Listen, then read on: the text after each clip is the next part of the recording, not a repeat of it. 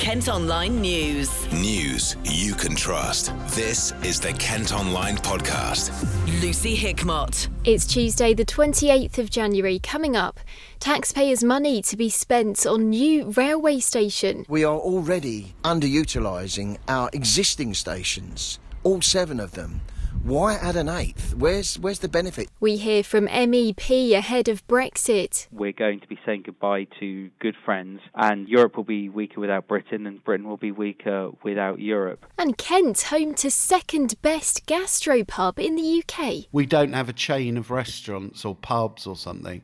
You know, this is the place that we pour all our effort and our ideas and our love into. Kent Online News. Plans to build a controversial new railway station in Kent have taken a step forward. The County Council's decided to contribute almost £18 million towards the Thanet Parkway project. You'd be able to get between the station in Cliffsend near Manston and London in around an hour.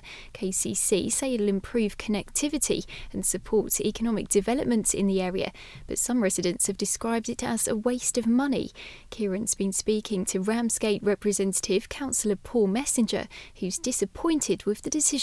The only uh, support I could see in terms of the cabinet in, in their statements regarding the survey was that there, there is business support for Parkway. Well, of course, Discovery Park um, will see this as an infrastructure um, benefit to them for any particular employees that want to come in by train. But you've got to remember as well that KCC are paying for an extension to Sandwich Station for the Open, and therefore seeing Stat Sandwich Station as a strategic part of Sandwich's um, network uh, rail links.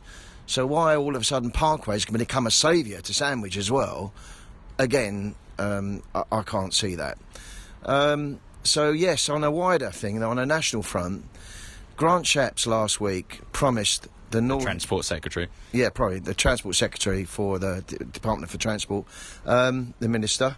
He uh, said that to uh, on television that he is going to be investing many, many millions um, of, of, government money into uh, the Northern Rail um, problems that exist between Leeds and Manchester, and in order to uh, say probably thank you for the voters up there, and also to make sure that the uh, Northern Rail powerhouse that they, everyone's always uh, wanting to uh, push forward is is delivered. And then underneath the radar, a Conservative-led county council is going to spend 35 million pound of taxpayers' money on a project that probably is not needed. And that is a bit of a slap in the face for our, our northern friends whilst they're expecting their rail investment up there. So um, I'm overall disappointed. I'm going to carry on trying to uh, oppose this particular project, and I'm also pretty disappointed that the SELEP money of 14 million pound, if it's not um, absorbed into this project and the thumbs up given to SELEP, um, it's seen as some sort of um, uh, problem in future. Um, approaches to SELEP for other projects in Kent, so therefore Parkway's got to go ahead in order to save face with SELEP. Sorry, and so um, yeah, it's, it's, yeah. That was a point that Councillor Roger Goffin made. He said that the credibility of the council was at stake if they didn't go ahead with the with this particular project in line with SELEP, which is a Southeast Local Enterprise Partnership, but also local businesses. But you, as, as, you made there, the point you made there is they seem to be ignoring the views of residents. Then, even though they say 45% of residents support it, that means that 55% are either against it or they're not really sure. Yeah, and also what is more important and more uh, uh, d- delivered from this survey and the previous survey in 2017 is that both surveys have said that only 34% of the survey participants will use the station. So, where is the uh, customer base? Even from the surveys. Also, um, there was a point made in Cabinet about trying to get people out of cars and onto rail. But we've got to remember that this is a station that's going to be built with a 300 strong capacity car park where its specific design built in the middle of agricultural fields without any real conurbation next to it apart from Cliffsend village is that everyone is going to have to get in their car to go and catch a train. And furthermore, there's only 19 electric charging points in a 300 strong car park. So, whilst we're throwing a big party about, oh yeah, we're going to be getting people out of cars in Lord, uh, once Parkway um, is is delivered, it's not the case because everyone will need to be travelling there in their cars, and furthermore, in because of the cost constraints, the actual access, entrance and exit of the station is on one carriageway of the A229 um, Hengist Way.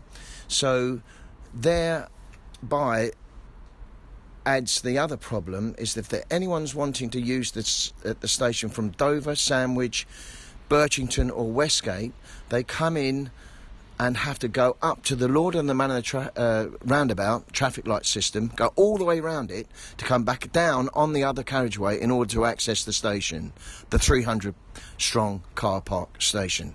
So it is an absolute pig's ear as far as that's concerned in terms of the planning and deliverance of of customers to, to this station. And I'm hoping that the planning that goes is, is now um, the planning approval is now destined to be deliberated upon in May, um, we can do some work um, in the meantime um, regarding perhaps whether there's predetermination happening now regarding the planning because of the survey and because of this cabinet decision. And it's really forcing the planning um, approvals hand because they've cast their, their vote on it now, today. Yeah. So for you, the next point then, what? So although you said planning's the next stage, what actually actions are you thinking of taking next? Yeah, the leader said subject to planning approval, and planning approval is usually in a in a domain in a political domain where there's no predetermination. But in terms of today, and that and that's a legal requirement, and so I'm not sure whether today's events constitutes predetermination of a planning approval which is something that you'll be looking to explore, no doubt. Yeah.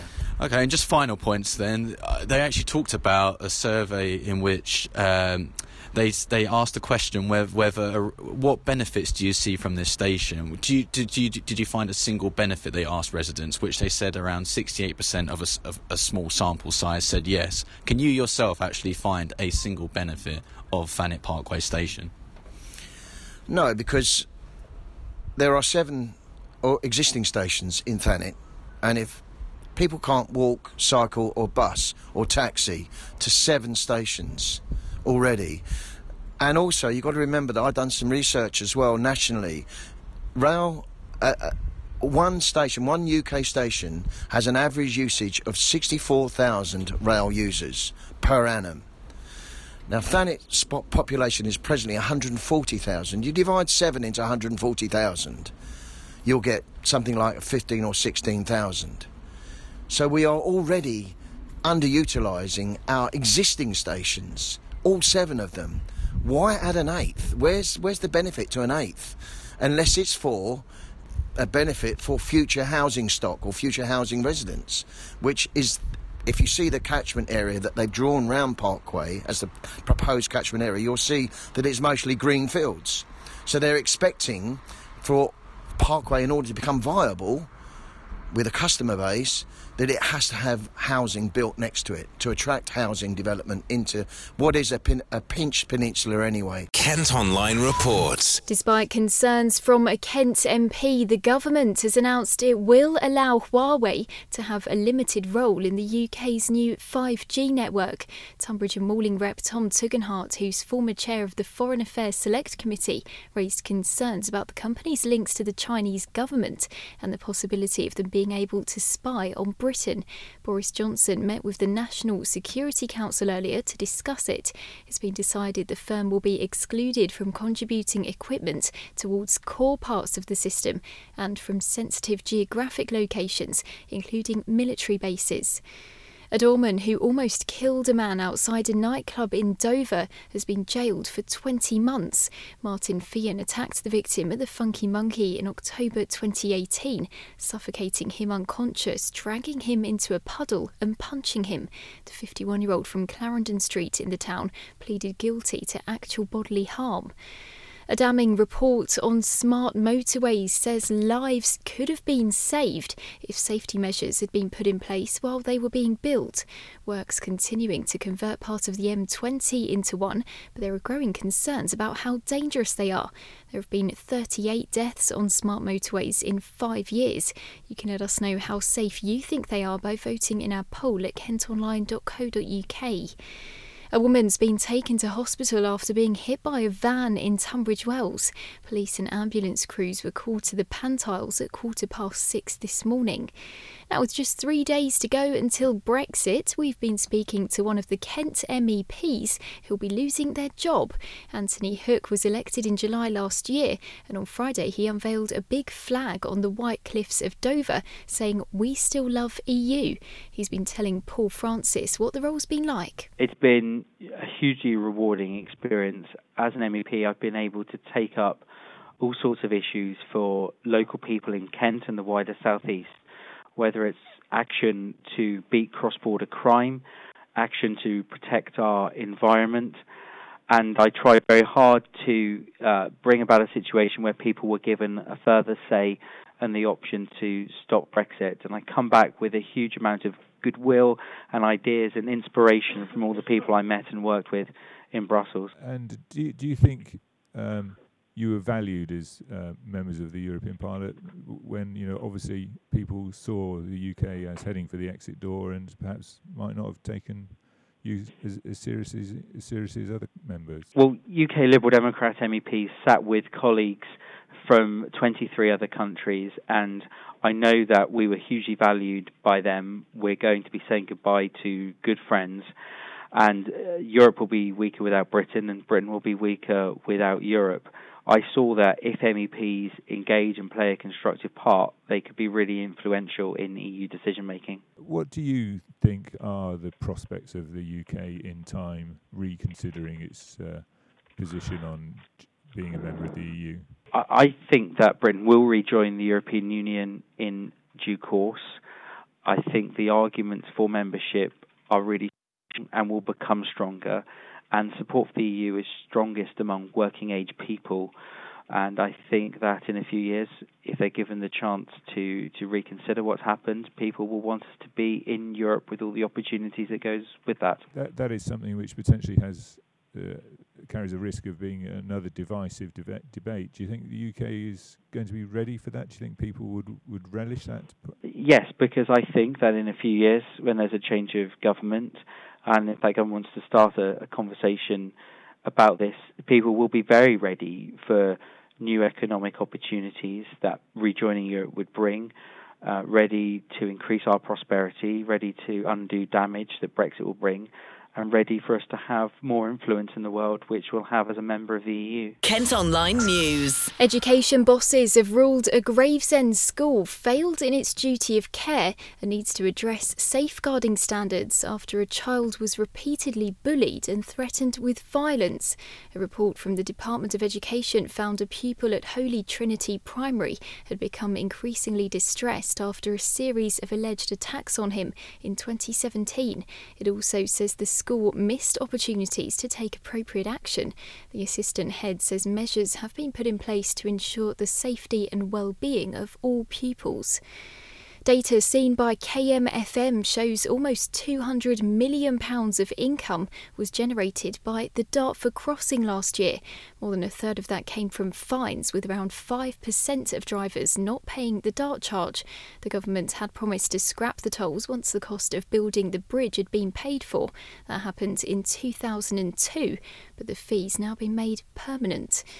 Police have searched more than 200 people and made 17 arrests following complaints of thefts and people fighting in Maidstone. A dispersal order was in place over the weekend with 11 people being moved from the town centre. It's understood there are plans to spend millions moving Canterbury City Council to a new headquarters. The current base is in Military Road, but it's understood the authorities are looking at a new site on the Wincheap Industrial Estate.